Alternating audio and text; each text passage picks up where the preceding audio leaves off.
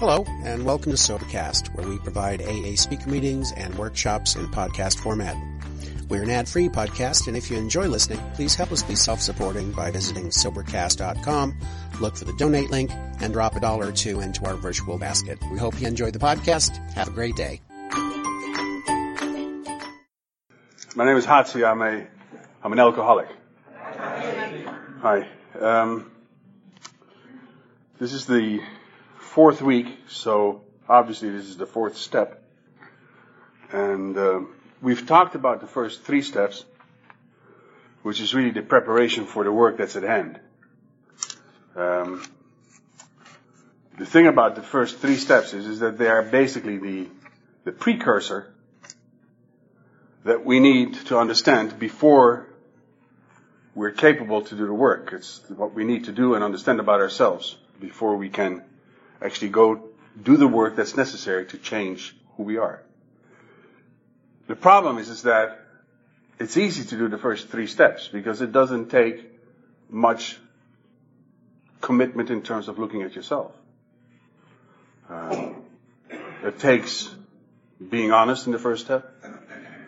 It takes uh, understanding that I am not I don't have the answer for my problem, but something else, somebody else, a higher power may have the answer, and that can lead me out of my insanity.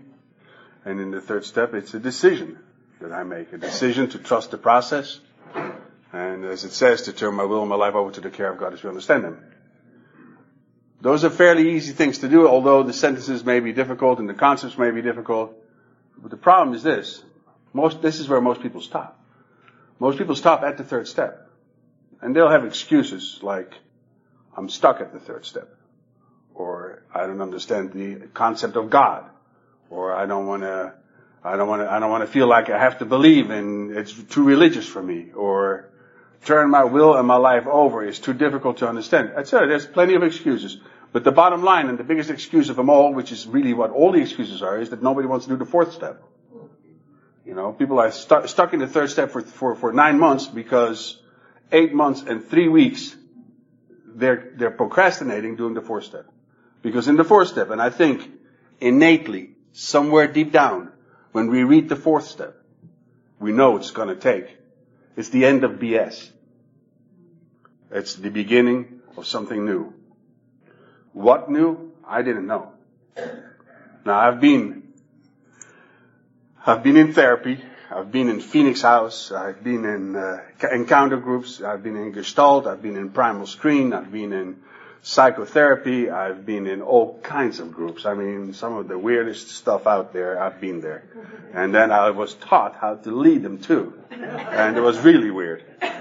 But I did all of them. I've been in encounter groups that lasted 72 hours, marathons where you didn't sleep at all, maybe two or three hours. I've been in what they call guilt cupping sessions where you sit down and you, you talk about your guilt and the first four hours you talk about, this is where we lived in the community.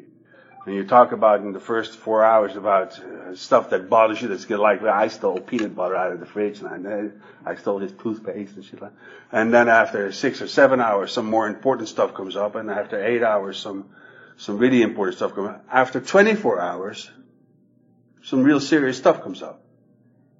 After 36 hours, you're starting to look at your, at your, at your life differently. You're starting to look back, what have I done? After 48 hours, you can't see straight. You haven't slept, and you're still doing it. And sometimes there's an hour and nobody stands up. Doesn't matter. After two and a half days, things come up that you can't believe. All the defenses are down. Everything is open.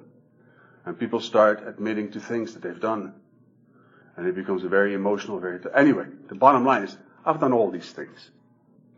Nowhere ever in all these therapies, oh, mind you, I did all these things and I kept using. I kept drinking. That's how good it was. Right? It was impressive and it was very interesting and it was sometimes mind blowing and it was all kinds of stuff and especially the at seminar training, EST, which is now called the Forum, I think. Anyway. But I kept drinking. I kept using. Nobody in all those therapies ever asked me, write down your resentments. Nobody. All those guys that spent years and years at school learning how to deal with us, it took one of you to tell me what to do, what made sense. Just write down your resentments. And that's what the fourth step is about. I knew deep down that when I was going to write down my resentments, I was going to expose something. I was going to show something about me, but I wasn't sure what. I knew I didn't want to. And I knew it was going to be personal. And I knew it was going to make me feel vulnerable. And being personal and vulnerable, that's not my piece of cake. But just like I followed the suggestion not to use and drink between meetings, I followed the suggestion to get a sponsor, I followed the suggestion to go to meetings every day, I followed this suggestion as well. I followed the suggestion to write down my resentments. And the first thing I learned is something that has kept stayed with me till today, and I say it a lot. A resentment is an attitude. It's an attitude that says that what's bothering me is somebody else's fault. For me, that was profound. Because it made me understand that if my problem is outside of me, then so is the solution. If I want the solution to my problem, I have to make the problem part of me. Because the serenity prayer says, I cannot change anything but I. I cannot change you. I cannot, I cannot change the way you think about me or what you're going to do. I can change myself. So if I am fed up and tired of my problems and of my life the way it, transpired, I'm going to have to learn to understand that the problems that I encounter are my doing.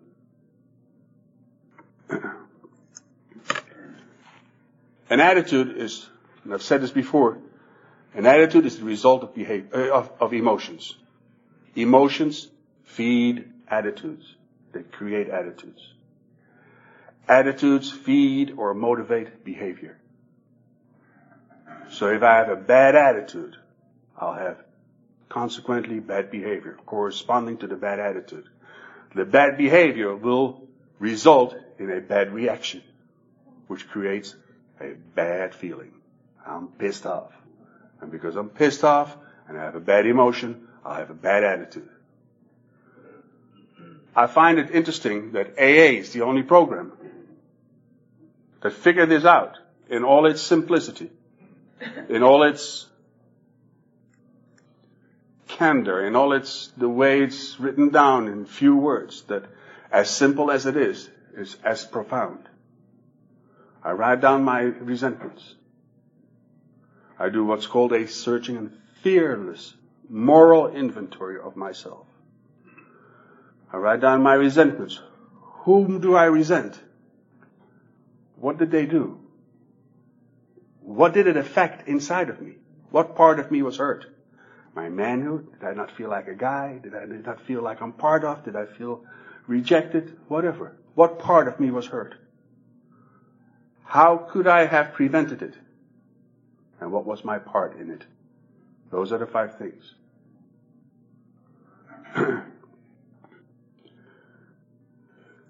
I had a list. I think I've done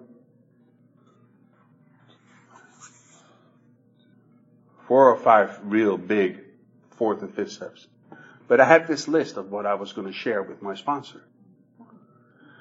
And then I had this list that I was not going to share with my sponsor, but I did anyway. And then I had a blacklist, which nobody's going to know. And I found out that when I shared that list, there was another list under there of stuff that nobody was going to know. You are not going to learn about this about me. In my last big fifth, fourth and fifth, I did share that part. I did. I did it with a sponsor whom I knew had a similar experience when he grew up. So I trusted him. And as profound as the experience was, as moving and emotional it was as well. But I never ever have felt so freed as if the chokehold came off. I never felt so at peace afterwards. It says in the book, you do your fifth step. We're not there yet. We're talking about the fourth, but sit down, quiet down, meditate, pray, thank your higher power that somebody gave you this opportunity. And you know what? That's what this is about. Last week I said we are the survivors of our past. Many people don't survive. A lot of them don't survive. I think the numbers are inf- infinitely small of who ends up here and who becomes successful in doing this. 2%? 1%? I don't know the number. I know it's little. Most alcoholics, most addicts don't end up here. They never do. And those that hear about it, maybe they show up and they don't stay. Some die on the way, some go to prisons and disappear, but we are the ones that survive. We are the ones that survive the street, the mayhem, the BS, the bad parents, the bad girlfriends, the bad boyfriends. We survived it and we are here. And although I've had knives to my head, uh, guns to my head, knives on my throat, I've never been as afraid as sitting in front of my sponsor, having to tell him what happened to me. And it's, it's, but I had one thing that was given to me by him. I had his trust. So I did what was asked. And the result was amazing. But I'm going ahead of where I want to go. It says, made a searching and fearless moral inventory of ourselves. That's the step. The tradition associated with it says each group should be a, should be autonomous except in matters affecting other groups or AA as a whole. the overriding principle that goes with this is courage.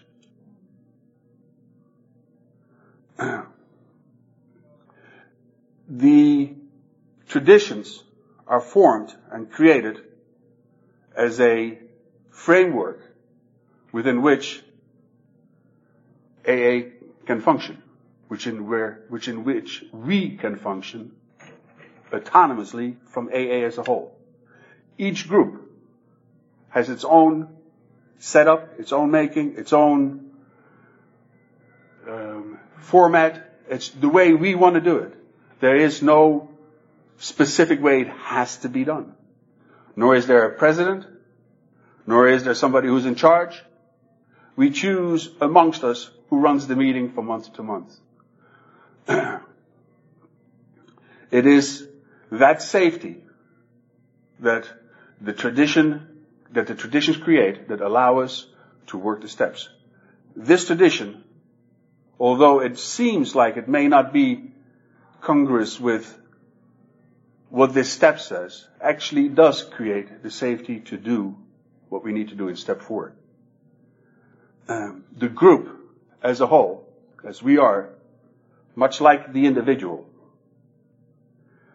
must eventually, at some point in their life, at some point in the life of the group, conform to principles that guarantee our survival. It is within the group that we do when we do the fourth step, the beginning of the process of change that guarantees my survival. The same thing with the tradition. It is, we are, we are given the freedom to do the group the way we want to, as long as there's two things we do not touch. We do not injure AA. We do not infringe upon AA's idea and we have no affirmations with any other institution, with any other situation, with any other, with any, any, any other body. We're on our own. We're independent. Um, when AA started out, um, Bill W. joined the Oxford group in 1934. The, the first six steps, the steps from the Oxford Group were changed to the 12 steps that we currently use in 1938. But in December of 1937, there was a meeting in New York with those that were prominent in AA and John D. Rockefeller. You know, Rockefeller, a rich guy, bankster. I mean, he's been around. He's very wealthy. The family is extraordinarily wealthy. He's the guy that actually gave and donated the uh, the land that the United Nations is built on. Um, Rockefeller understood that AA was something different. There was something totally new that actually could work. And he wanted to put money into AA. He wanted to put money into it and make it work. Money which was refused because it would have made us dependent upon something else. What? I don't know. Could have been anything. but it was, that money was never given, it was never accepted.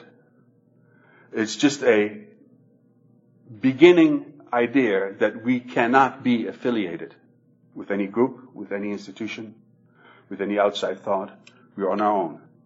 The moment we accept an affiliation with another institution, our rules will change. Our system will change. We will have to change the way we do our things according to somebody else's ideas because they gave the money for us to survive. Well, you know what? If this doesn't survive, it is because of us. It's because we could not make it, because we could not do it, because we could not manage it. We have been given the freedom, and it says it. Each group should be autonomous, except in matters affecting other groups or AA as a whole. We are the ones that create this. And if it doesn't work, it's because of us. Nobody else. We're the only ones to blame. And we're the only ones that get the benefit too, as a result. So within, within that framework, we are capable of doing the four step and making an, and creating a situation where I can question myself, where I can do the first part of the self-examination, which is necessary for me to find a freedom to live a better life. The first three steps do not provide this. Yes, I understand my problem. Yes, I know that I'm insane. And yes, I don't have the answers. And okay, I'll trust the process. That's it, the first three steps. It doesn't talk about me and what I have to do. The fourth step is the first one where it does. There are six steps that will create, that will create a personality change. And believe me, it is a personality change. We will change as a result of these six steps. Three pairs. And the first part of the pair, like step four, is an internal process. Something I do with myself. The second part of the pair, number five, seven, or nine, I do with somebody else. It's specifically set up this way. It is set up this way sequentially, not because life is sequential, but just because, like any classroom, we need to learn things one, one number, one step at a time. Life does not happen sequentially. Things happen to me that I can, that I can use the steps on. There, there is things that have happened that my sponsor says, read the fourth step, read the fifth step, read the ninth step, do a tenth step. This is the sixth and seventh step, deal with it. Actually, he, he likes to say that. Life is lived in the sixth and the seventh step and then he usually hangs up. But he says something else. It says, made a searching and fearless moral inventory of ourselves. And my sponsor has a, a nice saying that I like. It says, sobriety is not for cowards. And I like that because it's true. I've had to look at things that I did not want to look at. Not only that, I've had to talk about it. I had to show it. I had to expose it. I had to tell things about it. I had to, I had to lay it, lay it open. No matter what. Guilt and shame is what we're dealing with. Guilt and shame are the two emotions. Excuse me. Guilt and shame are the two emotions, the only two emotions that tell me who I am, what I am worth or not worth. You know, we hear that we do get what we deserve. We don't. I don't believe we do, at least. We get what we are, or what we feel we are deserving of. That's what we get. Totally different. Guilt and shame are the two emotions that tell, that tell me what I am deserving of. And as long as guilt and shame reign in my life, I will not be deserving of anything because I'm guilty. Because I'm shameful. Because of the things that I've done to myself and to others. Because of things that I've others allowed to do to me. The things that I've taken from others. The things how I hurt other people. All those things have made me look back at my life in a specific way. I like to look at it this way. It's like a, it's like a picture book. I look at my life and I see these pictures. And they remind me, they remind, there's pictures of me in that book. And they remind me of whom I was. And at the end of the book, no good pictures. There's all these pictures of memories, you know, uh, uh, stuff that happened, you know, the thing that I told it, I, what happened in the elevator between the fourth and the fifth floor. You know, that was one of those pictures. I had another picture where I, I, I, I was in a train in Holland and, uh, I was, uh, I'd been up for, for a long time. And, uh, I was getting sick and I was out of stuff. I was, was, and I was getting sick. I knew I was getting sick. And I only had a little bit left. And I went to the bathroom and I opened up the paper and I'm looking at it. And as I'm looking at it, I'm vomiting. Puff! You know how it goes sometimes because spiders back at you. And uh, the picture I have is this: me on the floor in a public bathroom in a train, dipping on the floor, finding out where the stuff is and putting it in my mouth, not caring what else goes with it. It was nasty. It was nasty. Tra- I mean, it was nasty. Before I vomited, it was nasty. That's another picture. You know, I was invited to this Christmas party and I bowed into the Christmas tree and I vomited into the Christmas tree and then fell front first into the Christmas tree. I didn't go there to do that. It just happened. You know? you know? It wasn't my fault. You know? It was the eggnog or whatever. You know? So, I have these pictures. And all these pictures remind me of me. And there's plenty of those. And I didn't have one picture where I could say I feel good about that. I learned that if I start sharing these things with somebody else, if I start sharing what happened to me and I start talking about this, that the power that these pictures have over me diminishes. For some reason, and I'm not sure how it works, but I think just daylight. If daylight shines on the problem, the problem goes away. At least these type of problems. And I found that sharing these problems with another person, looking at them first myself, and then admitting to them, I found that that changes the whole approach this problem has on me. It takes away the chokehold. It takes away the fear. It takes away the anger. It takes away, it takes away the resentment. Somebody in the beginning of my program suggested once, you should, I was pissed about something, whatever. I just remember I was pissed. And my sponsor said, pray for the guy.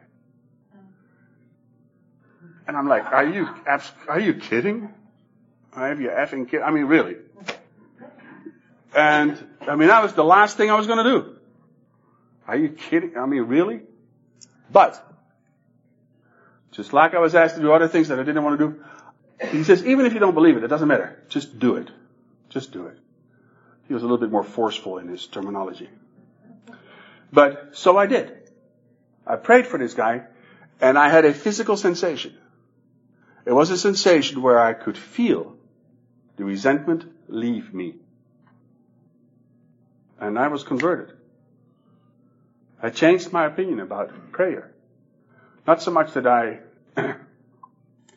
not so much that I became religious. I understood that the process did something for me that I did not understand before. And it's not that I understand perfectly well how it works. I just know that it does work. And I'm not questioning it. And I still do this.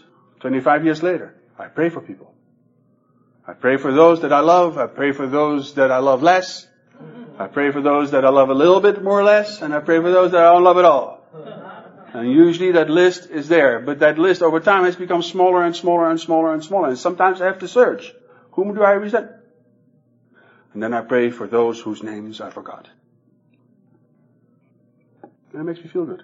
I had an interesting thing happen. What I pray for, what I pray for is what I would want. Because otherwise it's worthless. I pray that this person that I resent gets what I would want to get. Otherwise it's not valuable. And as I'm doing this, I'm sitting on my, I'm praying, uh, Johnny and Peter, and asshole. So, no, I'm not, I just didn't do it like that, but felt like that. And I remember thinking, I would like some of that stuff that I'm trying to pray for all these other people. And that's a clear thought. I would want some of that. And I usually don't hear voices. I mean, really, I don't. But that moment I did. As clear as a bell from the back of my head or somewhere else, a voice said to me, you will get it when you pray it for others. That gave me chills. It absolutely floored me. I don't know who said it, what said it, how it came. I did not imagine it. It was as, absolutely as clear as a bell, as loud as daylight. So, I do it. And the voice was right. I have found that if I pray for others, especially those that I resent, and I pray for them to get what I would like to receive, that my life gets better. It's like, it's like a visualization process. It's like I visualize that those that I don't like, I may like because they get what I want. I don't know what it is. I just know it works. so, the searching and fearless moral inventory of myself is the first step in the program where I had to look at myself and learn to understand that I am not a victim of what's happened to me. I am not the victim of my life. I am the cause of my life. In everything, absolutely, unequivocally, without exception. There is nothing that happens to me that I am not the cause of. Even though it may sound unfair or unrealistic or whatever, it doesn't matter. Everything that happens to me, I cause. Even if it's done by somebody else at random. I walk across the street, somebody hits me the, with a car and breaks my leg. I caused it. Why? Because if I do not take responsibility for what happens to me, I can't fix it. So I caused it. I'm the one that caused the street. I'm the one that didn't see him, or maybe did see him, whatever. It doesn't really matter. I caused it. It is a harsh attitude to have because it takes away all excuses. There are no excuses left with that attitude. I cannot blame anybody else, much as I would like to. But I can't, nor can I afford to. If I believe that my life is in my hands and that I can change my future, which is, I believe that. I believe that my future is the creation of my thoughts. It starts here and it ends up here. Everything in between is caused by here. I'm watching you guys. You're watching me. Where is this happening? Here? No. It's happening here. Nowhere else. Just like with you. It's happening inside of your head. Not out there. We happen to share the same room. We happen to share the same space. We happen to share the same wavelength, whatever you want to call it. So we can share with each other what goes on. But where is this happening? Inside of me. So if it is happening inside of me, and the serenity prayer says that I'm the only one that can change me, that tells me that there is somewhere a power that I can find and tap into that allows me to change my future. That's why I say everything that happens to me, there's no excuse. It is my fault. It is my cause. Fault may be the wrong word. It is my doing. It is my doing. There are things that are happening to me in my life right now that I do not like. I would love to blame somebody else. But I can't. It's my doing. Why? Because if it weren't my doing, it wouldn't be happening to me. Very simple. It's my doing. Even though that the guy who did it may have been dishonest, he may have been a predator, he may have done some things that are not allowed, it doesn't matter. The common denominator was, I was there. I'm always there. So, that's a powerful principle. And it all starts with the fourth step. It starts with the idea that if I can change the way I look at things, my world will change. This is a simple approach. I change the way I deal with you, you will change the, the way you deal with me. I have a different experience. That's it. My thought is to create something. It starts with a thought. I put it into action. Next day, next year, five years later, it doesn't matter. There it is. Where did it start? Where is it happening? Right here. I'm in charge of this. I have the power to do something with it. I have the power to create my life the way I want to. Now, why is this, if that sounds so great, which I believe it does sound great, and I believe in it, how come none of us are really that capable of doing it, or some of, some are better than others? because it starts with the three preparatory steps. The honesty to understand where I'm at. The willingness to understand that I may not have all the answers. The faith that there may be a process that I can trust that can change the way I look at things and change the way I do things. And then the work starts. And number four is just the beginning of the, a longer and much deeper process that we'll get into later. But I believe that people innately know and feel what's involved with this. And this is why people go out. When we were driving here, uh, there was five of us we were uh, talking about friends of ours that are MIA. You know, they go to meetings, they go back out, and what happens? They don't can't find their way back in. You know, and, and this is my fear. My fear is that one day I'll wake up and I'm out. I chose to use or drink again. I dream about stuff like that. You know, and I, I my, my fear is, is that I will lose my vigilance.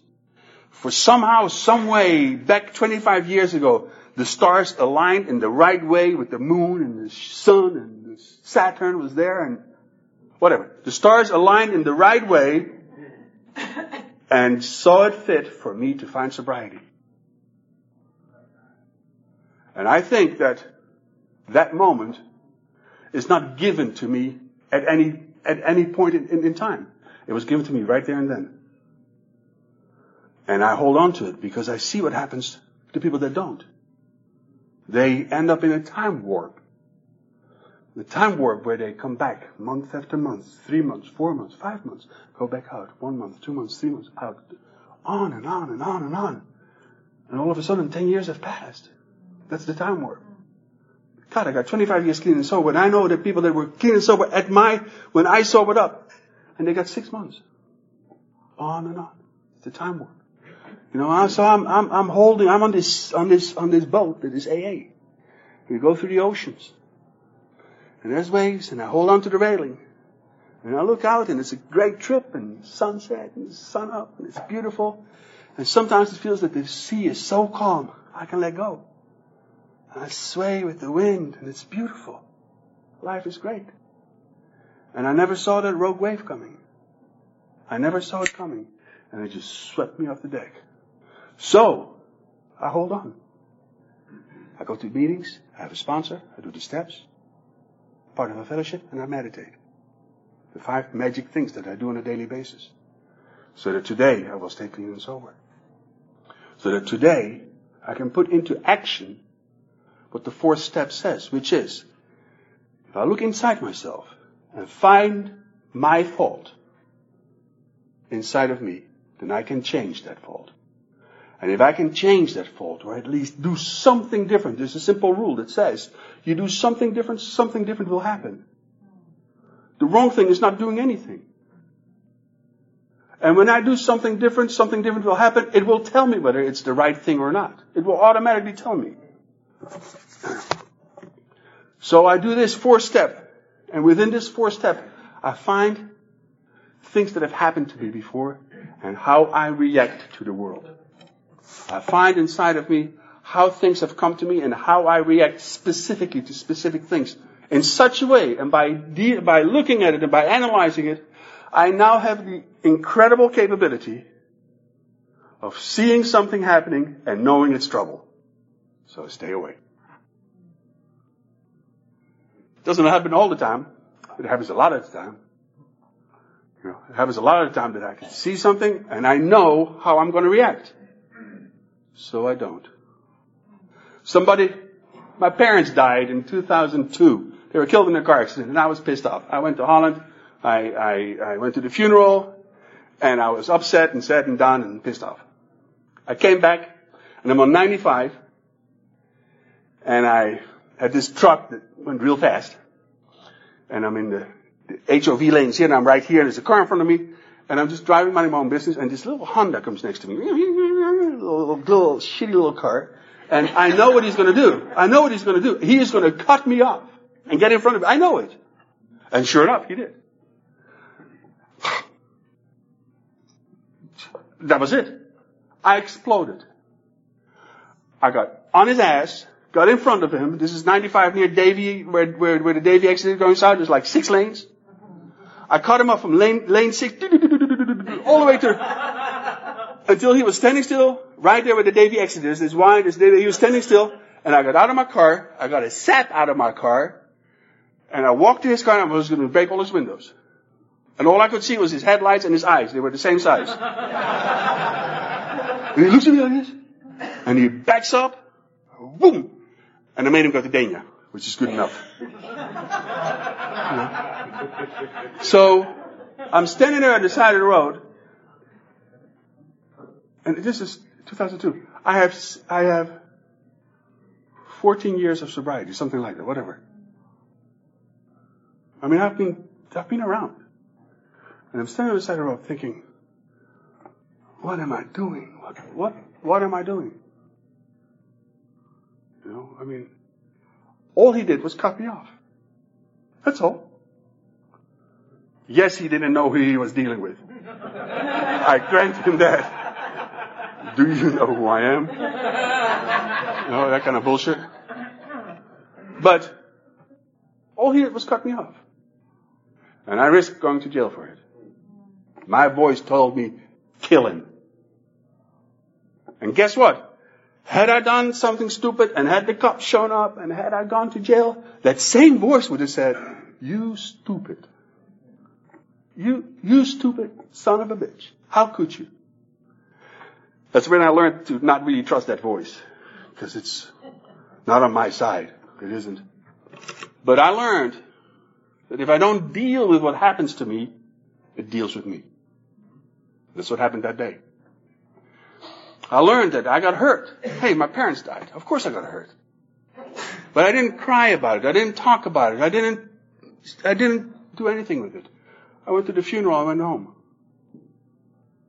And all that anger, all that, all that feelings, this poor guy was the, was the end result of it. So today somebody cuts me off. I actually do, I do this. I say, I hope he makes it home safe. Because what am I going to do with the anger? Where am I going to go with it? Nowhere. It just sits inside of me. You know, people talk about resentment. The same way as peeing down your leg. I'm the only one that's bothered by it. You know, nobody else is.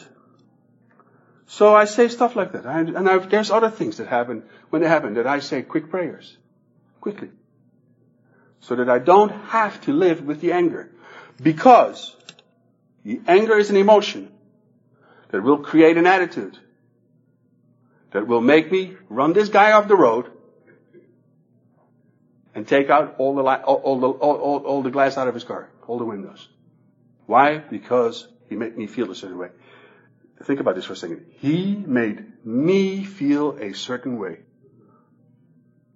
Who's feeling it? I am.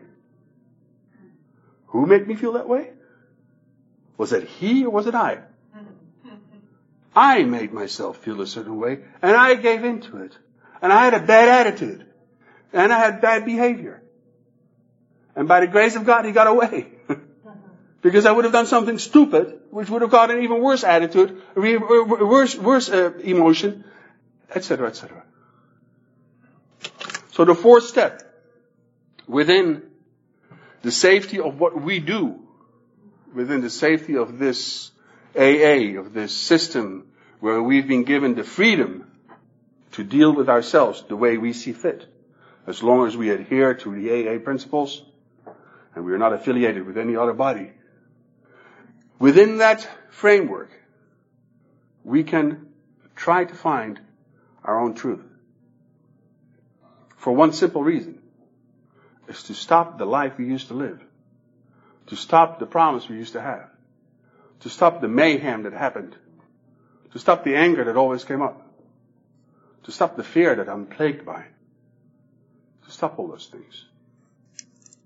And I have found so far, after all the treatment facilities that I've been in, that this is the only thing that has worked.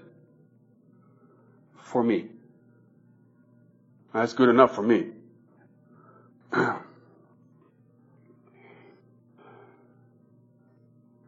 AA groups are self-regulating according to certain principles, which I take as part of this, the steps. Much like we are self-managing alcoholics that work alone with other alcoholics so that we can be in, this, in these groups according to the steps. That's how the fourth tradition fits in with the fourth step. The fourth tradition creates a principle and it takes the group on its own as part of the whole, just like we on our own as part of this group find somebody that we can sit down with and deal and, and share our life with and then come back to the group.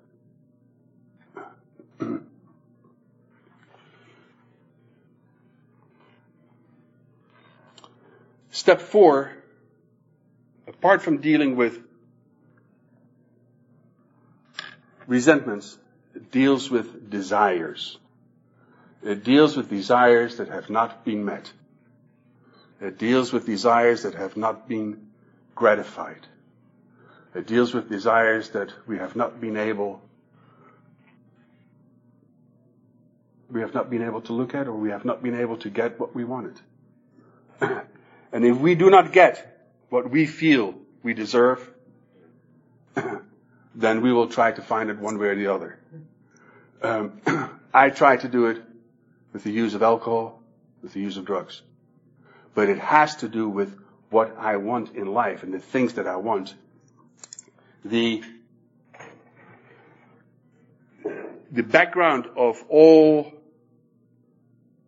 serious emotional problems is misdirected desire. The background of a resentment is not getting what I want, whatever it may be. And it, and it affected a certain part of my personality, whatever that part may be. One thing that I that was my biggest problem is that I did not get what I wanted right now. I wanted what I wanted right now. I didn't want to wait for it. I didn't want to have to work for it. I, my attitude was, I deserve what I want right now. So if I'm not going to get it, I'm going to take it. And of course, that behavior creates problems.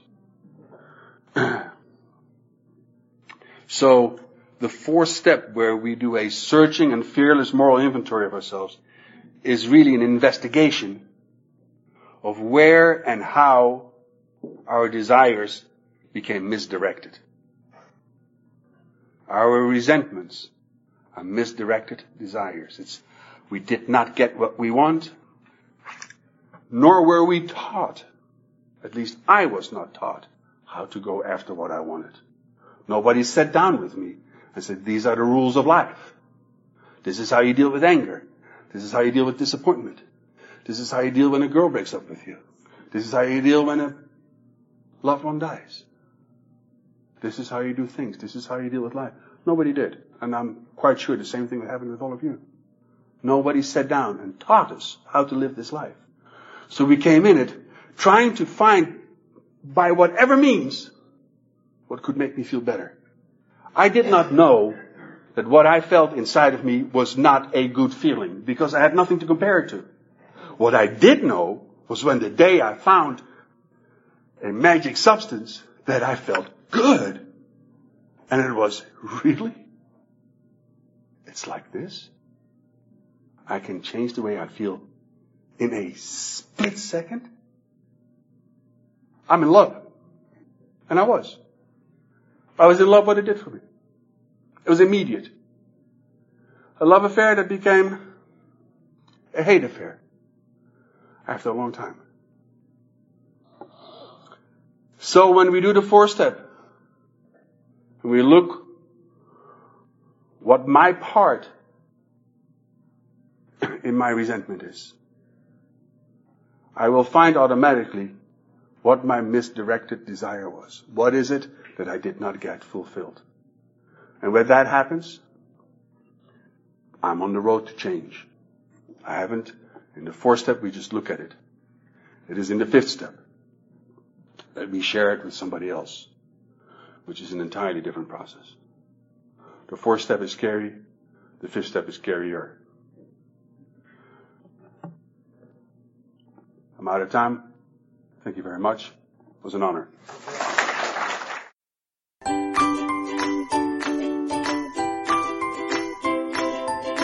Thanks for listening. I hope you enjoyed the podcast. Sobercast is ad free and we'd like your help in order to keep it that way. So if you'd like to help us be self-supporting by pledging a dollar to a month, visit Sobercast.com and look for the donate links. Thank you very much.